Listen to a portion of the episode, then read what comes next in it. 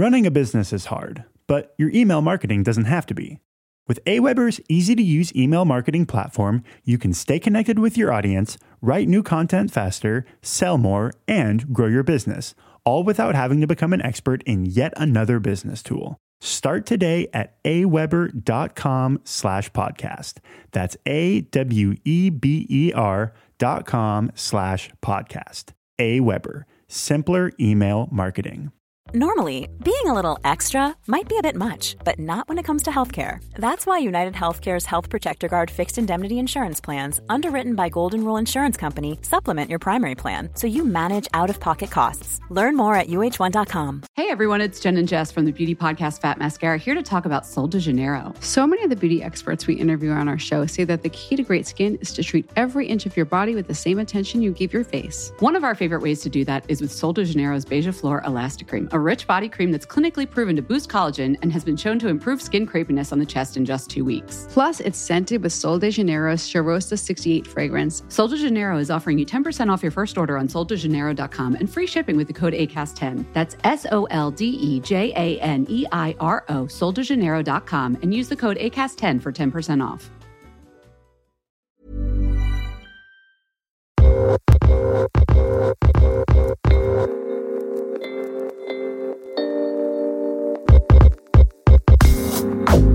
Hey, hey guys, welcome, welcome back to the show. Today we are chatting with one of the all-time favorite Side Hustle Pro guests, Kim Lewis of CurlMix. It's no secret, Kim, you're one of my favorites.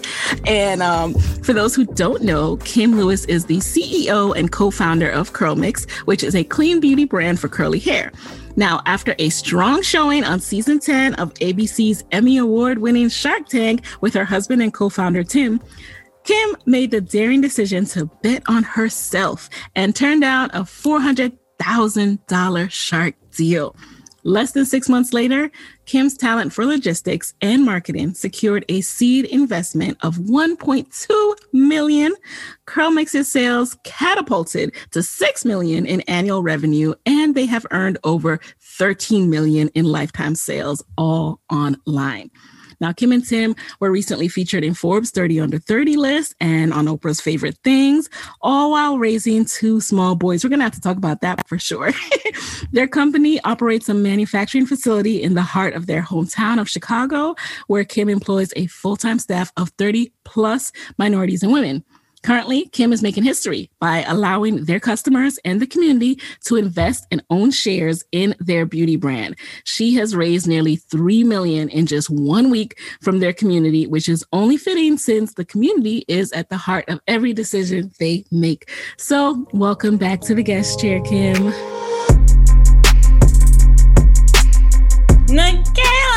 Oh my thank you for having me. I hope I don't hurt people's ears with screaming. I'm so happy oh, to be oh, here. I missed you. Awesome. I miss you too. Like, first of all, you are my wash and go shiro for, you know, you are the reason and CurlMix and, you know, your videos, Wash and Go Wednesdays, which we're going to get into, is the reason I had the courage to try wash and goes again because I was like, oh, this doesn't work for me. My hair is not drying. I don't know how they're getting this, but I just followed. I would tune in every time I get the notification. I tune in. I want to see, you know, what you guys are talking about. And I even shared it with a few entrepreneurs. I'm like, this is what you need to be doing. doing some live demonstrations weekly. Now, not everyone knows what I'm talking about. So let's take it back a little bit. You know, when you were in the guest chair, it was like the early days of Side Hustle Pro. I believe it was 2016. So right when I started, and when you guys were still doing subscription boxes, crazy enough. Um, tell us a little bit more about the transition from like subscription box company to signature products to dabbling in you know different areas again like tell us how you decide your product mix so we started CurlMix as a DIY box for curly hair. So think of like Blue Apron, but for curly hair. And we did that for like two years. And that was around the time I interviewed on um, Side Hustle Pro. I think my goal at the time was like half a million for the year. I think we didn't even hit it. I think we ended up doing like two something. And I was like salty or whatever. And I was like, you know, I had gotten pregnant top of 2017. And I was just like, you know, my business isn't growing the way I feel like it should be growing if it's a subscription yeah. box, right? Um, and I talked to a few people and I found out that the margins on my box were way too small. And what I have learned is for anyone who does a subscription box, if you are not getting your products for free, mm-hmm. or if you are not um, making it yourself, the margins aren't there for a sustainable business usually. Mm-hmm. Um, and so we had like 30% margins for a $30 box, whereas a typical haircut company would have like 70 to 90% margins for the same price for one bottle. And I was like, oh, this, this, even if I could scale this, I shouldn't because the math doesn't work. And so I was at the point where I really wasn't sure what I was going to do with my business. I was like, am I going to pivot? Am I going to close it? I'm pregnant. I got, I started, I took the GMAT. Girl, I was just, I was figuring it out. I was like, I don't know, do I go get my MBA? And I met my advisor. Um, I got a $25,000, well, no, I met Arlan from Backstage Capital and she didn't give me the money yet, but she said basically said that like she wanted to invest in us, and so in the meantime, she would let us participate in all the backstage capital events, um, but didn't have the money yet. So it's okay, that's cool. And I met my advisor, who is a um, I always say this too. He's um, a bald Asian man, and but he is so nice and he is so smart. Um, he's an engineer, worked at a few tech companies early on and got shares and all that. And he was like, What's your best selling box? I'm like, It's our flaxseed gel, but manufacturers won't make it for us. You know, they say it's too much like food. I got to boil real flax seeds, extract the gel. And he was like, They just won't do it. And he's like, Well, why don't you figure it out? And I'm like, mm. Bruh, I've been trying. It's not working. I'm yeah. seven months pregnant. What do you mean? He was like, Figure it out. Never stop selling your best selling product. And I was just like, Oh, okay. So I spent a month in my kitchen, seven months pregnant I made 50 different batches of flaxseed gel until I like found one that I loved. And every time I would go outside, people would flag me down, like, what is in your hair? Tell me now, don't go anywhere. And I was like, right. I'm, I'm, working on it. So we pre-launched, we launched it to our audience with pre-orders because we had launched enough stuff to know that you do not just go out and buy a bunch of inventory and figure out how to sell it later. You yeah. sell it first yeah. and then you fulfill the inventory. Right.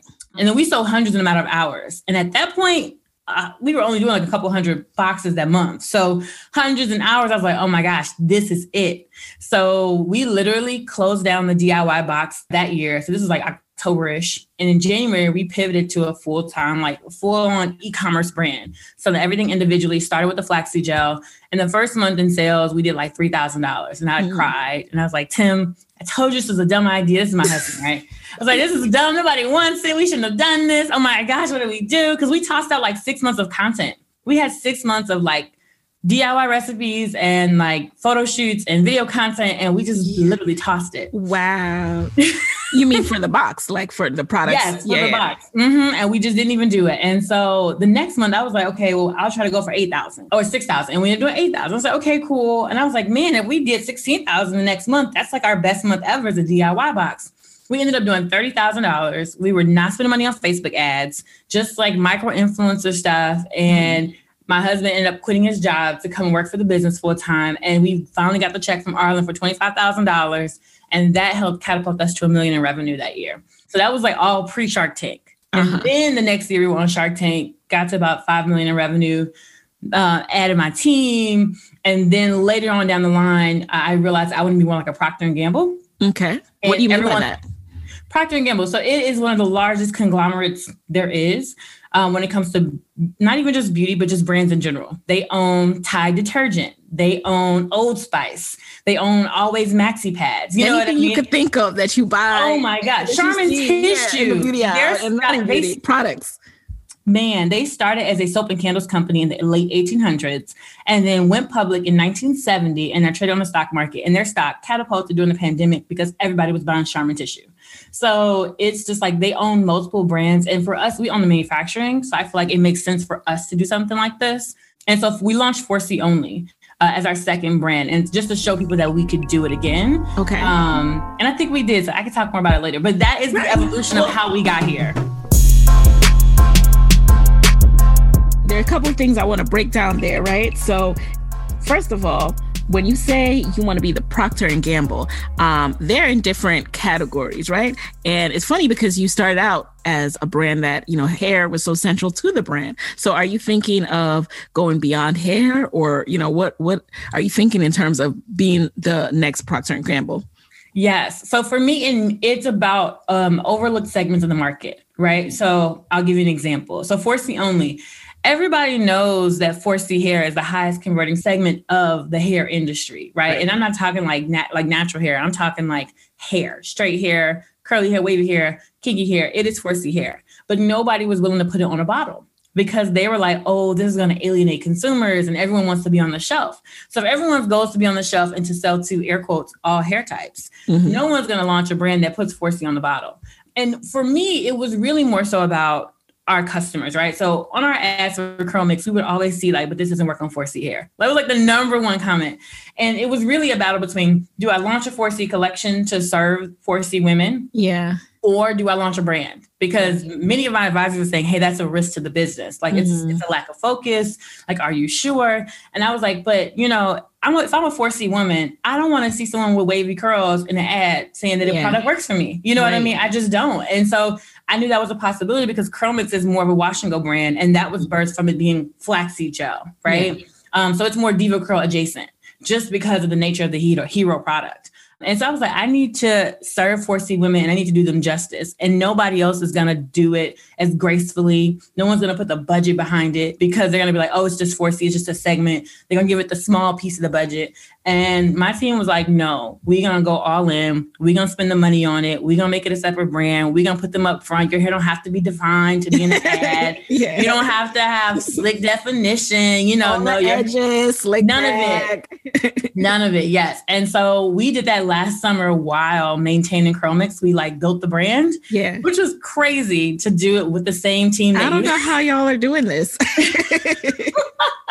we don't know either. No, I'm kidding. I'm kidding. Um, so we launched the brand at the end of last year, and 4C only is on track to do like a million dollars this year. Wow. Thank you. And so I'm just like, it was the right decision, and I'm. It was a risk though, but I'm yeah. glad we took the risk. I think it was the best decision. Speaking of like doubling down and taking a risk, now how do you know when to really go hard on one product? Like the fact that your flaxseed gel was a signature for so long. How did you know, like, it's okay to devote this much time to a singular product, even though it has different variations and things like that, and know at the same time when to start expanding your offerings? No, that's a good question, Ayla. So with our flaxseed gel, it was our hero product. It was a thing that we did differently um, than anybody else. Yeah. So what I always say is, some people don't know what a hero product is, but it's a thing that you're known for. So if people are searching for something and they're finding this thing and coming to buy from you for this thing, then like that's your hero product. Mm-hmm. Um, but you also want to have like a position in the market. So it's not enough to be really, you know, an awesome product, right? So I like to think of off as a great example of positioning. When you are bitten by mosquitoes in the forest or you know in the summertime you don't say like i need mosquito repellent. Most people say i need off right? Because they own a position in your mind. Um, but the off brand they don't just sell one type of mosquito repellent. They have like the, the the mini one. They have the aerosol one. They have the tiki poles for your backyard. They have the ones that sit around the campfire in a little like candle. Right. um, and so they've expanded their product but their positioning in your mind is still off, right? I mean, mosquito, you know, in that mosquito repellent family. And so for CurlMix, our hero product is the flaxseed gel, but really people were trying to get a wash and go. Mm-hmm. So it's like, how can I connect the two? So you don't see us doing, we don't straighten our hair, we don't, we don't blow things out, we don't really, we don't really even do twist out. Yeah. Um, it was just more so we needed to focus so people could have a connection in their mind for what we did. Mm-hmm. And then once, you know, we did a survey with like 5,000 customers and found out that most of our customers were in fact doing wash and goes and were wearing them like religiously. Okay, maybe now we can expand a little bit because people know who we are and what we're known yeah. for. But if no one knows you for something, then you yeah. shouldn't be expanding yet and broadening that, mm-hmm. you know? And I felt like I couldn't effectively have the 4C only conversation in the mix of flaxseed gel and wash and go because a 4C woman may not want to do a wash and go or is too afraid to do one yeah. or you know what I mean? That's just probably not her cup of tea. She wants to do a twist out, she wants to do a throw out, she wants to do a blowout. And that's not what CurlMix does. So it had to have a separate message. Right. And it sounds like you also had to take on the role of educating your customer a lot you you are willing to help kind of walk them through a journey. And do you also even do that on the the base level of hair typing right? Because some people believe in hair typing some people don't. It's like controversial. Some people are like what is 4c um, how do you approach that part of it? I felt like the hair typing conversation couldn't be escaped. Yeah it can't be because because everyone wants to know, you know, what is for me. Like, even if it's a broad range, right? I think of hair typing like foundation. Like, I know it they didn't make it for Nicaila, but I need to know a range that I could slide into. exactly, exactly. Everyone um, wants to belong to a community too, right? And I think that's that's also like just Oprah talks about it all the time, like mm-hmm. basic human nature. Everyone wants to be heard, seen, and feel like they belong. Mm-hmm. Um, and so the typing happens regardless of whether or not a brand believes in it. Yeah. Um, but what we try to do is teach people healthy principles. And so I started going live every Wednesday for the last few years. Mm-hmm. Um, as of late, you know, we've expanded it to our customers and other influencers yeah. um, and Curl ambassadors. But for the first couple of years, I was doing it, uh, and I was either in my shower doing my hair live every Wednesday. I know because I was watching. Girl, I just also admired the commitment. I was like, they are committed to this. I can commit to watching. uh, I appreciate it. Oh my gosh, I always felt like it was like a thing like working out. You know, yeah. one I love to do it, right? But yeah. working out, you you, it's always hard to like get up and go, and then when you yeah. do, you're like, oh, that was so good. Like I'm glad right. I did that. That's how I felt about watching Go Wednesday. but we basically would teach people how to do a wash and go live, and I would do it in the shower. My husband would host, and then we started going into the salon to just show our customers instead mm-hmm. of us because they really need to be the hero, not Kim. Yeah. Um, and that was something I learned like maybe after a couple of years, I understood branding.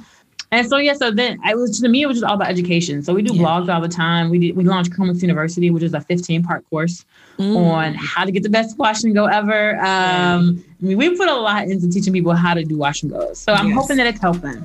Oh yes, oh yes. Bit more about Wash and Go Wednesdays. For those who don't know, I know you you just touched on the fact that you went live. Was it spontaneous or after a while it was kind of more like this is the specific things we want to incorporate. This is how we want to lead people from Wash and Go's Wednesdays to the website. Like how do yeah. you start to make it as effective as possible? And and how can other people do that as well? So one of the things I learned, well, it really came from customer questions, right? So okay. we would get a bunch of questions in our customer service inbox, like, how are you doing this? Like, I can't do it. And, you know, I learned that there, one, there's a, a learning curve with wash and go, uh, with just mm-hmm. wash and goes in general oh, for oh, yeah. everyone. Oh, it does yeah. not matter your hair type. Yes, it takes, most people don't get good at wash and goes to maybe like the sixth time they do one, um, which is like, girl, what, who's going to keep trying to wash and go six Right. Times? The first time you fail, you're like, okay, this is not for me.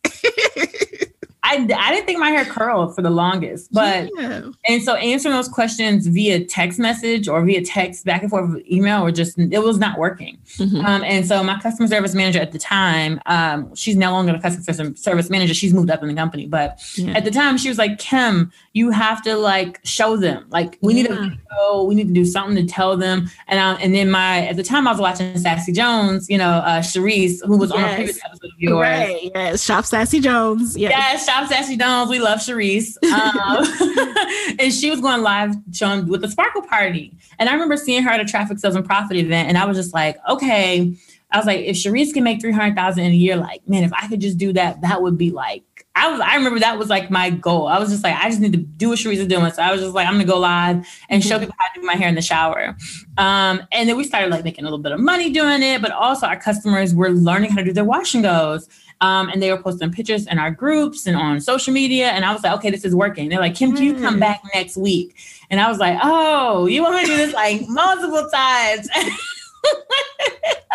you want me like, to keep doing this? I was like, I could, I could make it work. I could, I could figure this out. And mm-hmm. I had no idea what I was doing. But then it eventually became the event that mm-hmm. everyone was looking forward to. It yeah. was a way for me to talk to them, to understand their problems, for them to feel connected to me and to the brand. Um, yes. And so it, you need to, and then another like marketing tip, right?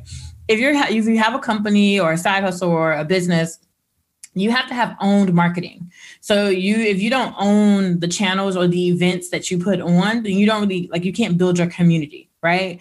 So like your podcast is a form of own marketing. You know what I mean? Um, a live and Wash and Go Wednesday is a form of own marketing. Uh, even like email platforms, you know, your email list and SMS list, that's a form of own marketing. So you've got to own the the marketing and the events.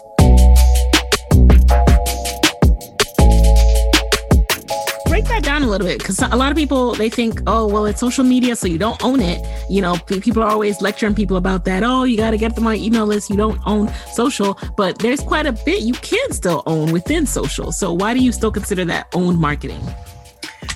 So the social, the content that you create live, if you can download it, you own it. So you can repurpose it. You can put it in an ad. You can put it in an mm. email. You can put it on a landing page. You can put it if you if you can download it and put it somewhere else. Like you own that, right? Yes. Um, and we have to do content. So one of the things I didn't believe, I used to not believe that content made money. Yeah, I used to oh, Yes, I know, right? Because I'm like, I sent it a blog, it didn't make no money. So I posted on social media, it didn't. No one clicked my money. link, like exactly. And I tracked the link, so I know nobody clicked it, right? Exactly, exactly. And then when I had a coach, and she was like, "No, Kim, that's foolish. Stop saying that to people. You sound crazy." And I was mm-hmm. just like, "Okay, but what do you mean?"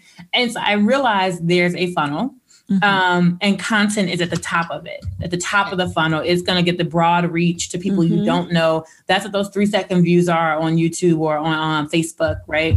It's you reaching a, a broader audience. And then yes. as people find you on YouTube, Google and Pinterest on those SEO platforms, mm-hmm. then they're going to go and search, look for you on Facebook and Instagram, which is a bit more personal, right? And so if you're not doing anything there, they're not going to follow you. So if they see that you're regularly posting content, especially if it's useful for them, they're going to follow you. And then once they're watching that content on that personal place, you know, Facebook and Instagram, mm-hmm. they're going to go to your website. And that's where they're going to join your email and SMS list. And then after that, that's what they're going to purchase. And that's how you get the sale. Mm-hmm. So for me, in the beginning, I was doing micro influencer stuff. So I was doing a little bit of top of the funnel, well, mid funnel, right? Mid funnel, Facebook and Instagram. But I had kind of stopped doing the top funnel stuff because it wasn't translating to dollars. But if you, I was also wasn't running ads. So if you're just doing content and you don't have a way to like engage them on Facebook and Instagram, and you're also not running ads and or collecting emails and SMS, like then no, yeah, content is not gonna make you money. But right. if you are running ads, you're sending emails and SMS, you're active on Facebook and Instagram, then it makes total sense to do content because that is going to make you money. But what I didn't understand that funnel, that concept, I was make, not making money, you know? Yeah. but within that content, you have to drive to those other things, right? You have yeah. to make sure they know that they have that connection of here's where I go and buy now. Yes, exactly. All right, guys. I know you're spending a lot of time thinking about your side hustle, how to get started, all of that, right? But have you thought about how you're going to email and stay connected with your audience? What about how you're even going to make money? Well, don't worry because Aweber has thought about all of this for you. Aweber has all the tools that you need to stay connected with your audience, share your messages about your products or services, and make money. With Aweber, you get the email marketing solutions that you need to grow your business. You can choose from a huge library of pre-built email templates, so you don't have to have a lot of experience or be a graphic designer to create beautiful emails. You can just use the easy drag and drop features to create your custom emails. You can even connect to your brand's Facebook page and then an email design will automatically populate. How cool is that? Aweber also has a landing page builder with access to unlimited landing page templates and a pre-stocked image library. So you can create your custom landing page in minutes without paying thousands of dollars to a graphic designer. Plus, using the landing page builder, you have the ability to collect payments. So you can set up a landing page and start selling your products or services online directly through Aweber. How cool is that? It only takes a few minutes to get set up and boom, start making money. Oh, and you definitely need to use Aweber's web push notifications. It allows you to send messages to your visitors even when they're not currently on your website. Yes, that's pretty cool. And all of these features are included in an account. No a la carte pricing. They even have a free plan. But guess what? Side Hustle Pro listeners, you can try Aweber's Pro plan right now. No risk, no credit card. Just visit aweber.com and use code HustlePro to get a free 30-day trial of Aweber's Pro plan. Again, that's aweber.com and use code HustlePro to try the Pro plan free for 30 days. Enjoy! And nothing I thought was really smart and is really smart about what you do with Wash and Go Wednesdays, with all the content that you create, is you are educating and you're also preventing people from misusing your product because a lot of people like to go out there and say, oh, this didn't work for me. And then when you get down to the nitty gritty, it's because they went rogue. They decided, like, first I'm going to put some, you know, extra virgin olive oil because that's how I pre poo. right? Yes, yes, yes, yes. and then I'm going to do this because I like how this smells. And then they're like, why is this flaking? Why is this doing XYZ? So I think it's so smart that you're telling people, listen, this here are the steps. I'm showing it to you. Stop that other stuff.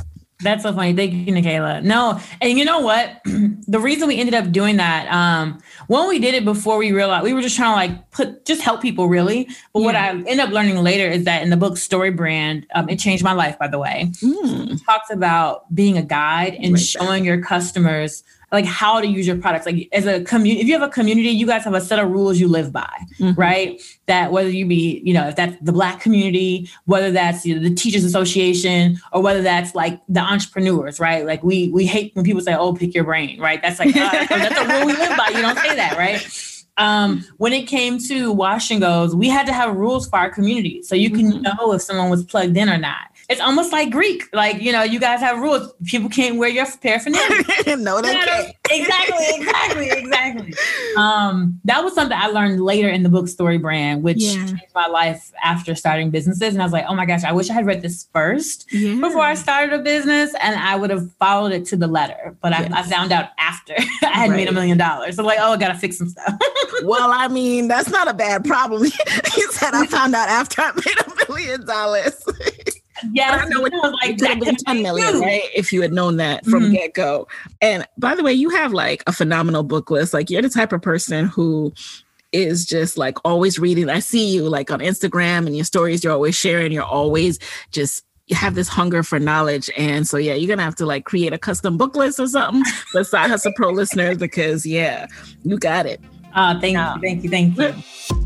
Let's talk about um, your approach to ads when you started really putting more attention and investment in ads. How was that process for you? Oh, it was scary. I've wasted some money um, yeah. with ads before. I think I like listened to a Google rep that reached out one time and then like let them kind of run it, and they spent like fifteen thousand dollars, and I feel like I made no money. But wow. at the time, I didn't have my funnel set up. I shouldn't yeah. have let them do that. I should have yeah. just like, no, like I'm not so sure. Um, that was like one of my mistakes. So yeah. that happened maybe a year prior. And I was like, I'm not running no more ads ever. Um, and then I joined the TSP community and I saw that like ads is a part of the funnel. Like you had to run them. So I was like, mm-hmm. okay, but once you know who you're talking to and what they're gonna buy, then you can run ads. If you mm-hmm. don't know who who's going to buy your product, who's most likely to purchase it without you having to sell them too hard. Yeah. Um, I wouldn't run ads yet. I would still yeah. try to figure out how you can get some organic traffic. Yeah. We didn't start officially running ads until we were at maybe 40,000 a month in revenue organically. And then we were like, okay, let's start with $30 a day. Okay. And once we are getting like a four or five X on that, okay, let's bump it up to 50. Let's bump it up to 100. And so I want to say we slowly scaled to maybe a couple thousand a day. And that was my approach. And I say slowly, I mean, that product, that period was over like maybe three to six months mm-hmm. of going from $30 a day to a thousand or $2,000 a day. And I think it's a matter of like testing. You have to, you can actually see like competitor ads. I don't know if people know that. Yeah look at the ads library um, on Facebook. I'll link um, to that, um, you guys. Ad library, or you can Google the ad library. Yeah. Yep. Yep, Google Ads Library. It's going to help you see what um, bigger brands are doing. And so a lot of times we like to look at people in our industry and copy what they're doing, but that's not the best way to do it, right? Because you can't be sure that the person that you're copying in your industry knows what you're doing. Right. And you, you, also can't see their results. Like no, you cannot. And sometimes people's goals, right? Like if I'm a big legacy brand, right? Think of a brand that maybe sold for a billion dollars. Their goal with ads is not the same as your goal with ads. Their goal with ads are to just kind of have brand awareness. Yeah. They just need to be out there for people to see them. They don't have to actually turn a profit on those ads. Right. Because they just need you to go to the store and purchase. If you are a brand that like me that was, you know, before I like make making less than a million dollars a year, you need money, like you need yeah. sales with those ads. And so they need to convert. Um, and they need to tell a story. They can't just be like sale, sale, sale. Mm-hmm. They have to be um, kind of like content that Yeah. kind of hooks them with the sale at the end, or it makes them curious enough to click. That's usually the goal. Take it one step at a time. It's like maybe don't try to sell them all the way in the ad. Maybe just get them to click in the ad, and then on the landing page that they get to, then try to sell them on the product. You know. So how you mentioned like you have to really know who wants your product before you can start advertising. How do you recommend that people do that? Did you do a survey? Did you just after a while of having the CurlMix box start to see who was responding and you know what they were buying?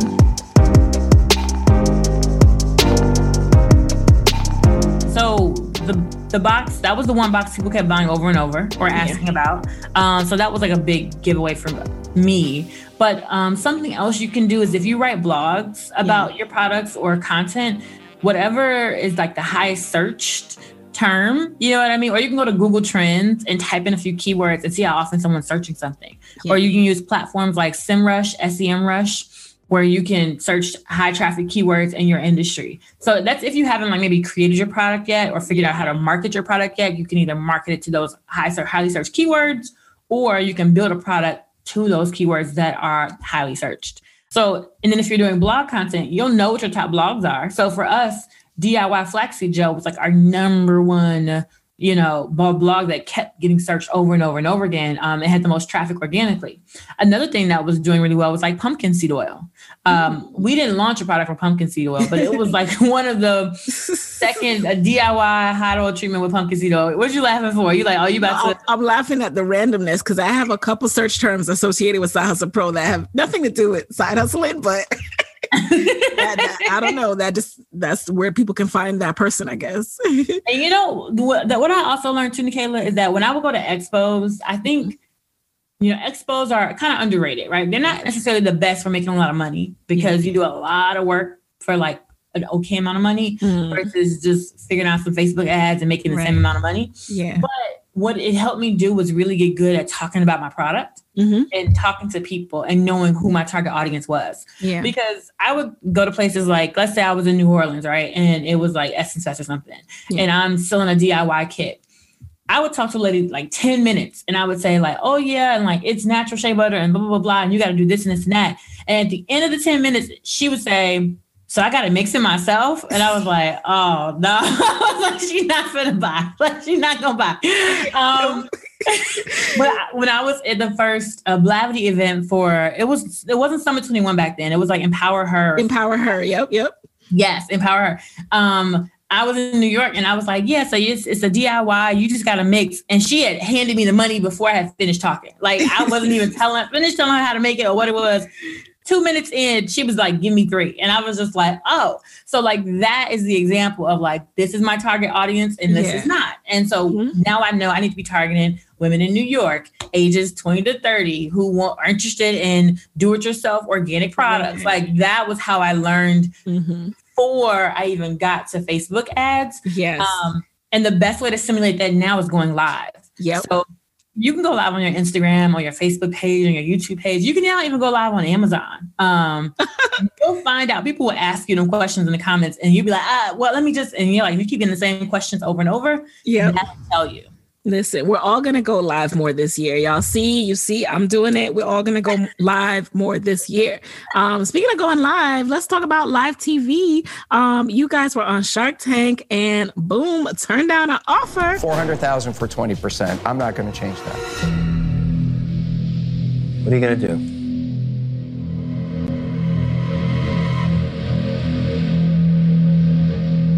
Sorry, Robert. Oh! Can't take that. We, yes, we cannot take that. I respect that. I was like, what? What is now? I know that it was in no way that offer was not representative of the value of your company, right? But most people would hear that offer and think like, "Oh, this is amazing." So, talk to us about that experience, how it came to be, and why you ultimately turned down the offer. Oh my gosh, my aunt had just given me a, a heads up that Shark Tank was in my town or whatever, and, she, and I was just like, okay, me and Tim will go and we'll pitch. And I actually took my baby with me because I didn't have I didn't have childcare, and he was six months, so he was he was there with us, um, and it was very funny. He cried during the pitch. I was like, oh gosh, she's Oh wow, that's real. And then at the end of it, she was like, Mind you, I am like my baby is going to start crying at any moment during this past his bedtime. So let us pray. like no judgment. Um, but she ended up saying like, I like Kim and Tim. And I, I, realized at that point, getting on Shark Tank has more to do with your story mm-hmm. and how you pitch yourself with your story and what angle you can have on TV, probably than anything else. So if you can yeah. tell a good story, you you can land and you have a decent yeah. business, you can land on the show. Even though it, they only pick like 100 companies out of like 40,000, which is wow. crazy. crazy. Yeah. But um, so we ended up getting on the show and my husband and I, we didn't want to give up more than 15% of the business. That was a like a hard and fast number for us. Um, they call it BATNA in mm-hmm. MBA school. So it's a better alternative to negotiating an agreement. So it's like, what's your walkaway numbers, basically? Yeah. Um, and so and why was it 15% for you? Because I just knew we were going to have to raise more money in the future. Mm-hmm. And if I gave someone 20%, more than 15% of the business, typically a round of funding is 20%. percent mm hmm So the I knew the deals you got on Shark Tank weren't great deals, and so you're getting maybe a third of the money you actually need mm. the full hmm. round. And I was like, ah, like this, I can't do that. I was like, 15% is I I would feel okay if I went home with that, and I had to explain to people like why I took that deal. Um, and then when we got on the show, Robert made us an offer for 20%. of course. for 400,000, which sounds like a lot, but at the time we were getting offers for that were like a seven million dollar valuation, and he was giving us like a two million dollar valuation. Mm. Um, and he said he didn't know anything about the haircut industry. And and I was just like, okay, I was like, in my gut, I'm like, this just doesn't feel like a good decision. Like, this is my real business. I have to go home with. This mm-hmm. is not like a business that I plan to just flip and sell within a couple years. I could see some people who would like want to flip and sell their business in a couple years. By the way, there's nothing wrong with that. Yeah. Um, this is not me shaming anyone else for doing that. This is just me saying that wasn't my goal. I knew I was going to be in it for at least another decade. Yeah. Um, and so I couldn't take it and you know it's it's it's so funny that you say that because um yeah after those lights go off and you know they play the music like you got to live with the decision. You have to now work with this boss not boss but um this investor who truly doesn't know anything about your lane and you want and you know what I mean? Like, exactly. so you can't get that kind of support. So I thought that was very brave of you. And um, I, am glad that other Black entrepreneurs, especially, get to see that because I think we went through a period. I'm hopeful. I'm hopeful that we're out of this period where um, uh, getting investment was just so romanticized and yeah. you know vc money is so romanticized and yeah. and you i remember after you went on it went on your story and we're kind of breaking down the numbers a bit of like here's why this valuation doesn't make sense for us so continue to do that education Thank you, Nikita. I try. You know, we did end up taking um, some angel money from the former CEO of LinkedIn and okay. some other partners um, for about 1.2 million, and mostly because I one, I agree with you. VC is uh, over romanticized. Um, it is. It looks sexy, but it's not sexy because you have to report to someone like, "This is what I'm doing," yeah. and they're either gonna say, "Great job," or "You're doing this and this wrong. I think you should change this." And so you are, in many ways, giving yourself advisors and bosses. But if you don't know what you're doing, like, and you're new at entrepreneurship, then sometimes that's helpful. Yeah. Um, but as long as they have good intentions, right? Mm-hmm. So you just pick people who have, I think, who you trust um, to lead you. Yeah. Um, and so, but in that same vein, I didn't want to take a bunch of typical venture capitalist money. Mm-hmm. So angels and venture capitalists are different. And that somebody who runs a, a venture capital fund has probably a hundred million or a few hundred million under management, uh-huh. and they have money from you know institutions and foundations, whoever, you know what I mean? Like really big entities that they're investing the money for, yeah. and they need to see a quick return. So they want to see something, they want to see you sell your business within the next five to seven years and make a return on that million dollars they gave you. Um, for angels, typically, typically ones who are investing from their family trust or just their personal net worth, they don't mind a slow payback, right? So if it takes you 20 years, 30 years, if their kids get it, like they're just like, you know what? Like I'm here because I love it. I love angel investing. I love businesses and that kind of thing. Yeah. So I just think it depends on the kind of money you take. Yeah. And so I so then so we raised 1.2 million from Jeff and some other partners. And then we went on to make five or so million dollars. The other thing about raising money is I was able to employ my people mm. at a at a at a fair wage, right? Yes. so I could have not taken venture money and people would still be making ten dollars an hour. Yeah. And no benefits and I would be scraping by. And that's just the that's just the truth, right? Yeah. Like that that's what and people will be forever be contractors. You know what I'm saying? And that's not right for like when you hiring your people. You know what I'm saying? And so taking that money did allow me to like make everyone W twos, offer dental, health care, vision, 401ks, like. Mm-hmm. You know, just take care of people, and then ha- instead of doing the ten dollars an hour, we started seventeen dollars an hour for some yeah. of our positions. Yeah, you know, we manufacture. Right. Um. So it was definitely helpful in that way. I'm so proud of you. I mean, this is this is awesome. Like 30 plus people on your team, W2s, like salary, like that is that's a big deal. Starting from your DIY CurlMix kit. oh my gosh. Oh my gosh. And I was one of those people that was like, wait, I gotta mix this. just do it for me, please. So I was so glad when you guys did oh that pivot. you know what happened? Our like our best customers started to kind of unsubscribe because it mm. was novelty and not necessity. Yes. So they were having fun, but they were still going to buy other hair care yeah. products. They're not going to make something every single right, time. Right, right. Because then yeah. the volume starts to add up. And then before you know it, you have a whole bunch of boxes that you haven't made.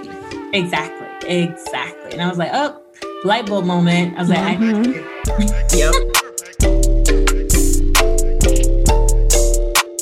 Now you're raising in a different way. So you have you said you've raised over 3 million in a week. Like what made you guys decide to raise again and do it in the way that you've done it, which is, you know, pretty unconventional, historic and very cool. so, there's a couple things. You can decide so I could have decided not to take on any other money, right, and continue to grow the business. It would just take me longer to hit certain milestones. Mm. Um, and so my goal is I wanted to be big. I wanted to be bigger, as, as big as possible, because I think the bigger, the more the, the, more impact that I'll have. Right, the better jobs I'll be able to create. Um, for my people, uh, the, the the better products I'll be able to offer. Um, there's nothing wrong with being profitable and growing slower, yeah. but I just learned to do something more impactful. Yeah. So I knew that I was going to have to raise more money, especially mm-hmm. since I'm more like a Procter and Gamble. Yeah. And launch multiple brands.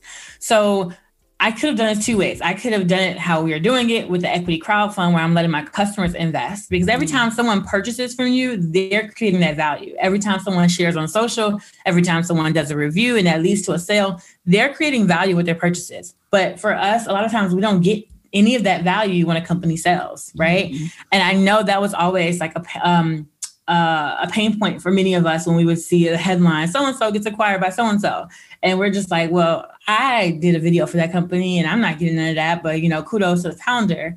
Um, and I didn't want that to be our story. I wanted our customers to come up with us. Mm. And I could have went the traditional venture route where I kind of do a backdoor deal. Uh-huh. I find somebody who's rich, write me a check for five, six million dollars, maybe at a valuation that I hated. Uh, and I would have done that deal. They'd own a significant portion of my company, and then they pressure me to grow as fast as possible. Um, at all costs. That yeah. is like the Silicon Valley method out, you know, method of thinking when it comes to growth. Yeah. Um, something I wish someone had told me is that you don't have to go that fast. Yeah. Um, you don't have to go that fast. And also usually people of color, we almost can't go that fast. Not because we don't have the ability, but mm-hmm. because we don't get the funding to go mm-hmm. that fast. Yeah. So your fast may not be like a Glossier fast, Kim. Like, don't compare yourself to them. But I knew that I wanted to go a bit faster than what maybe my pocketbook would allow. Yeah. And so we decided to raise money from our community instead of making a rich person richer uh, and let them come up with us. And this law is new that allows you to equity crowdfund. It happened uh-huh. in 2012 under okay. the Obama administration, which basically allows unaccredited investors to angel invest. Because basically, before you couldn't. If you didn't mm-hmm. make more than $250,000 with your household income, you couldn't invest. You know, mm-hmm. that was just the law. And yeah. now anyone can angel invest for as little as a couple hundred dollars. Yeah. And so we've been doing that. We launched on April 6th. It is um, a few, almost a month in. We've raised about 4 million so far. We're almost at 4.1. Um, so I'm trying to close it at around, you know, five ish. And yeah. yeah, that that's it. And, and that is all she wrote. I think we're one of the largest beauty equity crowdfunds for wow. sure. Running a business is hard, but your email marketing doesn't have to be. With Aweber's easy to use email marketing platform, you can stay connected with your audience, write new content faster, sell more, and grow your business, all without having to become an expert in yet another business tool. Start today at aweber.com slash podcast. That's A-W-E-B-E-R dot com slash podcast. Aweber, simpler email marketing. Hey everyone, it's Jen and Jess from the beauty podcast Fat Mascara here to talk about Sol de Janeiro. So many of the beauty experts we interview on our show say that the key to great skin is to treat every inch of your body with the same attention you give your face. One of our favorite ways to do that is with Sol de Janeiro's Beija Flor Elastic Cream, a rich body cream that's clinically proven to boost collagen and has been shown to improve skin crepiness on the chest in just two weeks. Plus, it's scented with Sol de Janeiro's Cheirosa 68 fragrance. Sol de Janeiro is offering you 10% off your first order on soldejaneiro.com and free shipping with the code ACAST10. That's S O L D E J A N E I R O, soldejaneiro.com, and use the code ACAST10 for 10% off.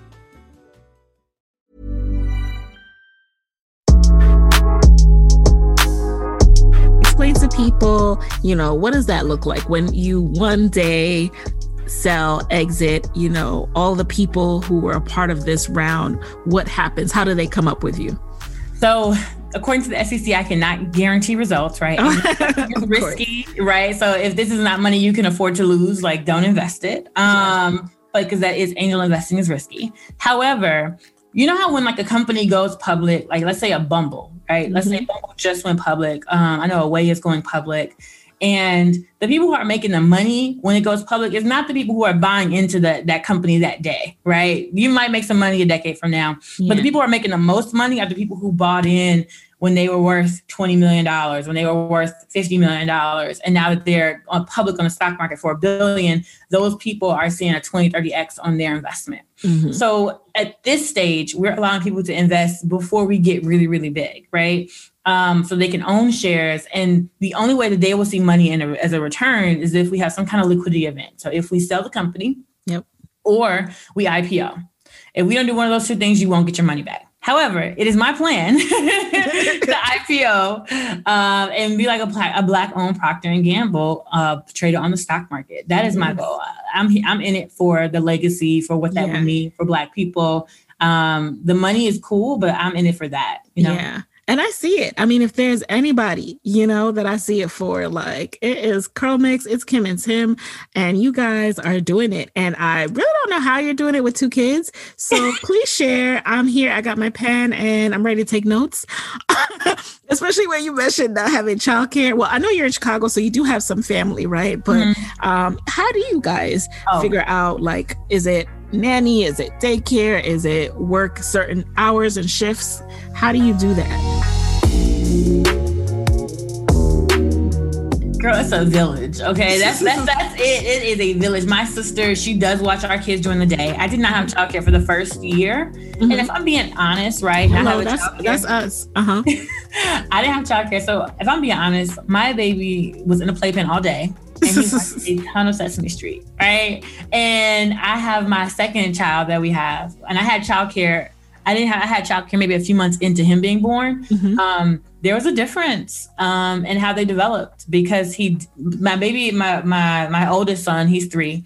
He didn't have he didn't have me all day. He was like watching TV, and so Yeah. he's still very smart, still very like he can he's reading his first words he's you know all of that stuff so he's definitely advanced for sure but Yeah. there was a delay in his development because he didn't get that engagement Mm-hmm. um my youngest baby he he's one um and his words that he's he knows are much bigger he like could, walk faster could talk Mhm. faster all this stuff and so that is one of the sacrifices that happened Yeah. with me pivoting my business Mhm. with a newborn um, don't you think that's a little bit of second baby too, trying to keep up with with, with, with Big Brother?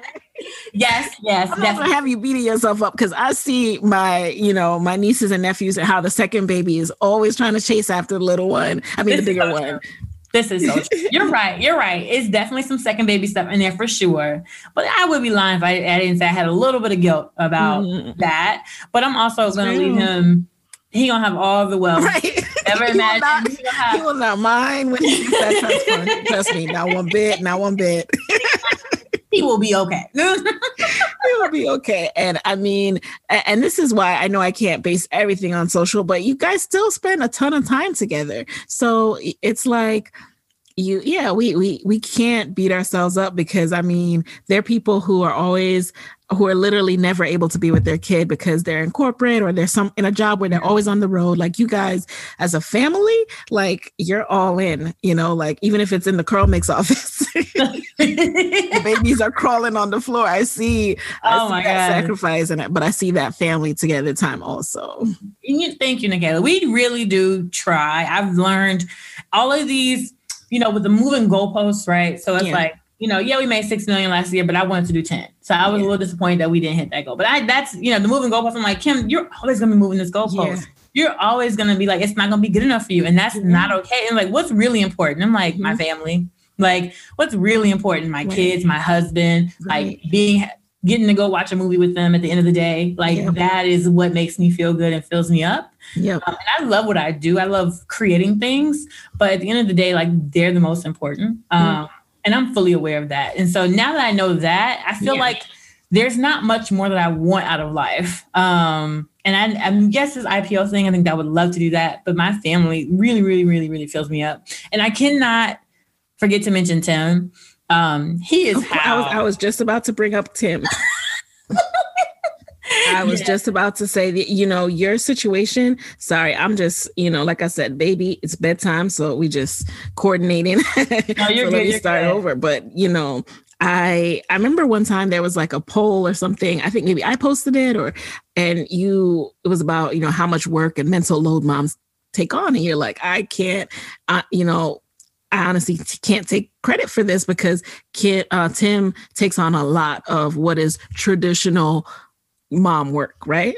Yes, yes. Tim is the primary caregiver for, and I was gonna say for our kids, but shoot, our family, for me too. Okay, I was like, he's making the coffee every morning. I know I like- see those meals. I mean, do y'all deliver? Come on, come on, Tim. It's not right. And I, I ask him all the time. I was like, "Do you like doing this? Like, are you Mm. happy? Like, you know, is this what you want?" He's just like, "I want nothing more than to take care of my family." Like when Mm. I when we started dating in high school, I was like 16, 17. And I was like, what do you want to be when you grow up? And he gonna say, he said, a dad. And I was like, I was like, yo, shout out to good daddies, and I have to shout out my husband here too, because like, ah, shout out to dads who love being dads, good daddies. You know, Yes, you know you too. got a good one over there. I know Yeah. that. I, no doubt. Yeah, we are we are in we're in it together. Like he's holding, you know, doing bedtime right now. And you know, like we all day we're just shuffling baby between us as we each try to get our work done because we're both ambitious. We both want to do stuff. And I know Tim is in- incredibly, incredibly smart, incredibly talented as well, and holding on the business as well. So it's just like I see you guys in us, you know? And I see you guys in us. I, I think the biggest realization is that we have the same goals Mhm. um, for our family to be okay, for our um, not just nuclear, but like our outward family to be okay, Yeah. for our community to to to gain wealth and to and to, for them to know they don't necessarily have to quit their job to gain wealth. Like we can help you be wealthy within in our job. Let's let's get them a 401k. Let's teach them Right. about investing. Let's teach them all the things that help make you wealthy. Um, and and we have the same goals. If we have the same goals, then we shouldn't be fighting. Like it, we both want our kids healthy. We both want them educated. Like you know, so let's work together and make sure how, how figure out how we can do Right. it. So he knows I'm the entrepreneur, and I know he's a better caregiver. So that is how we work together. Yeah. And, and that's a that's so good too to really have those open conversations and, and recognize like um that there's a lot of uh, you know talk about who does what and everything can't always be 50-50 you know but you guys got to lean into where you each shine. And i'm talking to uh, about us as well. Like that's what i've learned in parenting so far. Like it's not about oh i did this x amount of times this week. Like no like we have our strengths and we're only going to make it work when we each do what we're strong at you know and stop worrying about what the other one is not good at. Exactly. And when I see him looking like he he can't take no more with the kids, then I step in. I'm like, okay. I was like, what you need? I got them. I can I can watch them for a couple hours. Like, you know. right right right right so So now we're gonna jump into the lightning round. It has been so awesome catching up with you, but we know we got to do an updated lightning round, see how answers have shifted. So you know the deal you just answer the first thing that comes to mind all right so okay. number one what is a resource these days that has helped you in the business and the and the current stage of your business that you can share with the side hustle pro audience uh, two things the traffic sales and profit community is where i joined when i had like $3000 in revenue and helped mm-hmm. me get to a million in revenue and i think that's something they do very well they they call themselves a millionaire factory lamar tyler and ronnie mm-hmm. Uh, also, Ezra Firestone, if you're doing an e-commerce business, he does so much like tutorials around Black mm. Friday and different email marketing flows and just so much free content that you mm. can just get by and learn how to build your e-commerce store and make money without looking amazing. And not to be like shit on Ezra, Ezra's amazing. But you know, his brand, it, people think that we have to have like the prettiest packaging and the prettiest logos and da da da. And it's like, actually, you really don't need all that. You just need to learn how to make money and you can fix the branding later, you know? So yeah. those are my two. That those are clutch. Thank you. And um number two, um, who's an entrepreneur that you're admiring these days and why? I have so many. So I cleaned out my Instagram feed so I can only follow like entrepreneurs. Yes. because I want to, you know, I'm like that inspiration right. and motivation. You know what That's I mean? your vision board. Instagram is our vision board, you know? But you know what, Nicaila, I would say it's you. Um, I've been going through your Instagram. Yes. You have a new baby. Oh my gosh. I remember those days. It's like it's tough everybody's pretty Instagram picture does not capture what it is like to have a one year old running around, especially when they start crawling and then they start like, you know, you can't have a quiet meeting. It was like, man, so you to see you show up. Well, I was checking your podcast. I was like, oh, she been posting every Wednesday. I was like, oh, she she ain't missing I mean, no. Some days it's late, some days it's a rewind, but I think that commitment to consistency does something for me, even when I can't show up how I want to. So I really appreciate you noticing that. And you know, I'm I'm coming back in a new form, but I'm loving it. Like, look at this whole video content; it's coming, and um, I'm inspired by fellow moms, obviously, who are making it work. Absolutely. Same, same. So, number three, what is a non negotiable part of your day?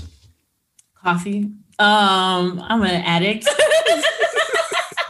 I'm, just, I'm, not gonna lie. I'm not gonna be like I'm gonna sit here meditate. I, I want to. I wish I like was working out every morning. Yeah. You know what I have learned? Fundraising what? takes me away from my business. Mm-hmm. So when I am fundraising, I am not doing the normal things that I would normally do to yeah. like keep up my health. I'm yeah. like if not if I'm not fundraising and I'm working out every day, I'm like I am doing some meditation. I'm eating super healthy. When I'm fundraising, I'm like locked and loaded, and that's all I'm thinking about. You know, mm. I wake up, drink my coffee, and I get to work. And I know it's not right. That's true.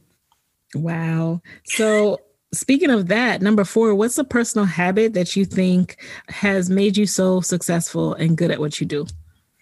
I'm going to say going live, but I think that it's really just more so not being afraid to talk um, to my customers and to investors and to pitch. That right there. Talking at that expos, right going live on Facebook and Instagram all the time, um, pitching at events. I've never won money at a pitch competition. And it's crazy because it's like, what do you mean? Like you you're on Shark Tank. No, I've never won money. Like, yeah. but I pitched at probably 30, 40 pitch competitions on the wow, Wow, I didn't know that. And just talking, getting good just at talking, talking will take you really far. Mm, I love that. I love that. That that was speaking to me and that's a commitment i'm making this year and i think i'm finally going to join you guys over in TSP too because yeah i'm ready to ramp it up you know slowly, but I'm still ramping up, up going to the top. so, final question. What is your parting advice these days for fellow Black women entrepreneurs who are scaling their side hustles? Oh my gosh. Um, I, I, I mentioned it in the podcast earlier, but you do not have to go fast because there's no finish line, you know? Mm. And it would, yeah, if we were running a real race, sure, go fast. But there is no real race. You are you set the pace for whatever your race is. Yeah. Um, and it is a marathon with no finish. You know, so if you were running a marathon with no finish, you would not be trying to be sprinting. You know what I'm saying? Like you just wouldn't be. You're like, you know what? Okay, I'm gonna just bite off the next thing or right. figure it out or just, you know, take the time. And I think trying to go fast or faster than or feeling like I should be doing better than I I, I was or whatever mm-hmm. is is bad for your mental health. It makes mm-hmm. you feel like you're not accomplishing things when you are. It makes you And it's it's crazy, right? So yeah. it's just like you don't have to go fast. Wow. You're just preaching to me tonight. And this is why I'm so glad like the the new mommy struggle has been real. It makes you question too, question yourself, question where you're going, what your goals are. But you know, that was one of those messages that I needed to hear and a reminder that like this period has slowed me down but it doesn't mean that i mean who said i had to go fast anyway? Like this was also a goal of mine. This was also something i wanted in my life. So it's okay that things are slowing down. Like who says i gotta go fast? And, like, and you know what oh my gosh okay I'm, i got another little story i met yeah. this woman who was i want to say she's in her 70s and she looked amazing um yeah. black woman and i was like what's your favorite decade and surely i thought she was gonna say 20s, 30s, you know, yeah. whatever. She's like 60. She was like 60s is my favorite decade because I was what? able to, I was confident. She's like, I felt like I was living life on the edge. I could go where I wanted, I had the money that I wanted. I was free. She's like, and I felt stronger. And and I was just like, bro, like what if someone told you that your best decade was 20, 30 years from now. It's like, what would you be worried about right now? Mind you know what I mean? Blown, mind blown. You got a good 40 years left, at yep. least. You know, just yep. like there's no need to go fast. Yep. Thank you. Thank you, Kim, for that. And where can people connect with you after this episode and connect with Curl Mix and 4C Hair? You 4C Hair only. uh, if you guys want to follow me personally, I'm Kim and Tim Lewis. Uh, me and Tim, we share an Instagram account, uh, mostly because he don't post. But uh, you can follow us on there. Um, if you want to check out a wash and go brand, check out CurlMix. If you got 4C hair, check out 4COnly.com. And if you guys would like to invest in listener brands, uh, wefunder.com backslash CurlMix. All right. Thank you so much for being in the guest chair, coming back and gracing us with an update. And there you have it, you guys. Hey guys, thanks for listening to Side Hustle Pro. If you like the show, be sure to subscribe, rate, and review on Apple Podcasts. It helps other side hustlers just like you to find the show. And if you want to hear more from me, you can follow me on Instagram at Side Hustle Pro. Plus, sign up for my six bullet Saturday newsletter at sidehustlepro.co slash newsletter. When you sign up, you will receive weekly nuggets from me, including what I'm up to, personal lessons, and my business tip of the week. Again, that's sidehustlepro.co slash newsletter to sign up. Talk to you soon.